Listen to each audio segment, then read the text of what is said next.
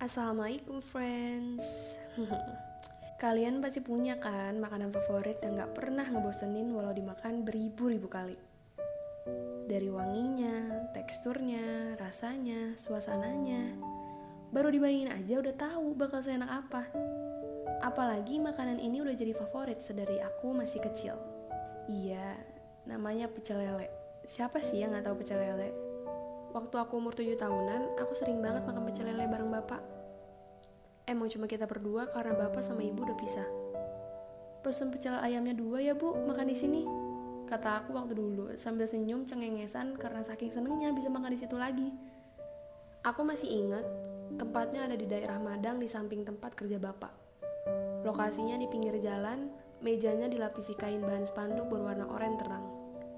Sambelnya enak banget pedes tapi manis. Gorengan lauknya selalu pas. Kriuk, kriuk. Pecel lele terbaik sepanjang hidup. Penjualnya juga sepasang suami istri yang benar-benar ramah dan baik hati. Hampir tiap hari kita makan di situ. Tertawa, berbagi cerita, lepas penat bapak sehabis pulang kerja. Sehabis itu, pulang ke rumah masing-masing. Saat itu aku selalu anggap bapak orang kaya karena bisa beliin pecel lele tiap hari. Walaupun pada kenyataannya hanya seorang pekerja swasta. Tumbuh dewasa aku ngerti kalau bapak sebenarnya maksain diri. Penghasilannya kecil. Cuma keinginannya untuk bisa ngeliat anaknya bahagia makan makanan favoritnya tiap hari yang besar. Sekarang dan 12 tahun terakhir ini, bertemu bapak kurang lebih hanya setahun sekali karena beliau udah punya keluarga baru kehidupan baru, new life. Aku pun begitu. Selain memang gak ada waktu, gak enak juga sih kalau sering ke sana takut ngerepotin, ya kan? Untungnya tempat pecel lele itu masih buka sampai sekarang.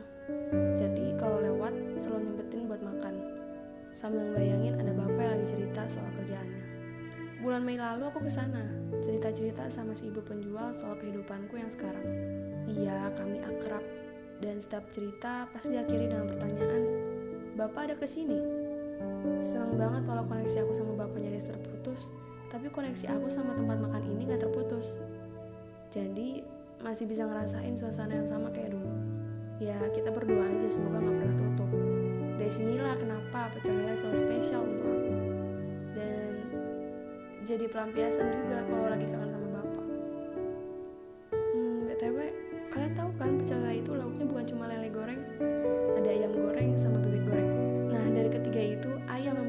suka. Untuk bilang ayam kesukaan aku tuh gak segampang itu loh, tapi ada ceritanya. Dulu aku suka banget makan pakai yang lauknya ikan lele. Tapi suatu ketika ada kejadian di mana aku lagi enak-enak makan, eh tulang ikan lele itu nyangkut di tenggorokan. Mana panjang pula itu tulangnya. Salah aku juga sih, makanya nggak lihat-lihat dan brutal.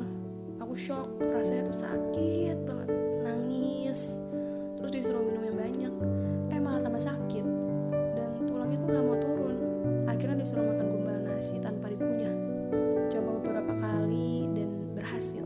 Dari kejadian itu aku jadi trauma banget. Dan besok besoknya nggak mau lagi makan pakai lauk lele. Nah akhirnya beralih ke bebek.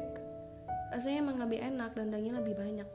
Tapi setiap aku makan bebek pasti ada aja sisa daging yang nyempil di sela-sela gigi. Lucu emang. Dan beberapa bulan kemudian, gigi aku banyak yang bolong dan harus ditambal beberapa kali. Emang sih pasti faktor aku jarang gosok gigi atau jarang rawat gigi, tapi waktu itu aku nyalain ke pecel bebek. Pokoknya gara-gara bebek. Dan akhirnya trauma lagi. Barulah di sini cobain makan pecel lele lauknya ayam. Buff, mantep sih. Lancar-lancar aja sampai sekarang. Walau kadang ada ayam yang kurang kriuk lah, kurang berasa, kurang ini, kurang itu tapi nggak separah lele sama bebek yang ngebuat trauma alhamdulillah. Sesekali sih aku coba makan pakai lele sama bebek tapi perasaan takut masih ada jadinya hati-hati banget. Hmm, kalau dipikir-pikir cara cari lauk yang pas di pecel lele itu ternyata sama seperti bagaimana aku berteman. Di saat aku ketemu seseorang ngerasa udah klop bareng-bareng terus tiba-tiba disakitin dihianatin rasanya tuh udah beda kecewa. Walau udah minta maaf juga tetap sama aja. Kita nggak bisa kayak dulu udah gak bisa dikasih kepercayaan. Sesekali boleh lah nyapa tapi bukan buat kembali seperti semula. Sampai di mana aku akhirnya ketemu teman yang selalu ada buat aku sefrekuensi ngertiin. Baik banget. Walau dia punya banyak kekurangan itu nggak jadi masalah. Karena aku pun pasti sama. Yang terpenting dia nggak akan nusuk. Kalau udah begitu dijamin pasti kita bakal kekal abadi Shout out to all my friends yang dari SD, SMP, SMA masih kontakan dan jadi temen yang luar biasa baik. Terima kasih, terima kasih.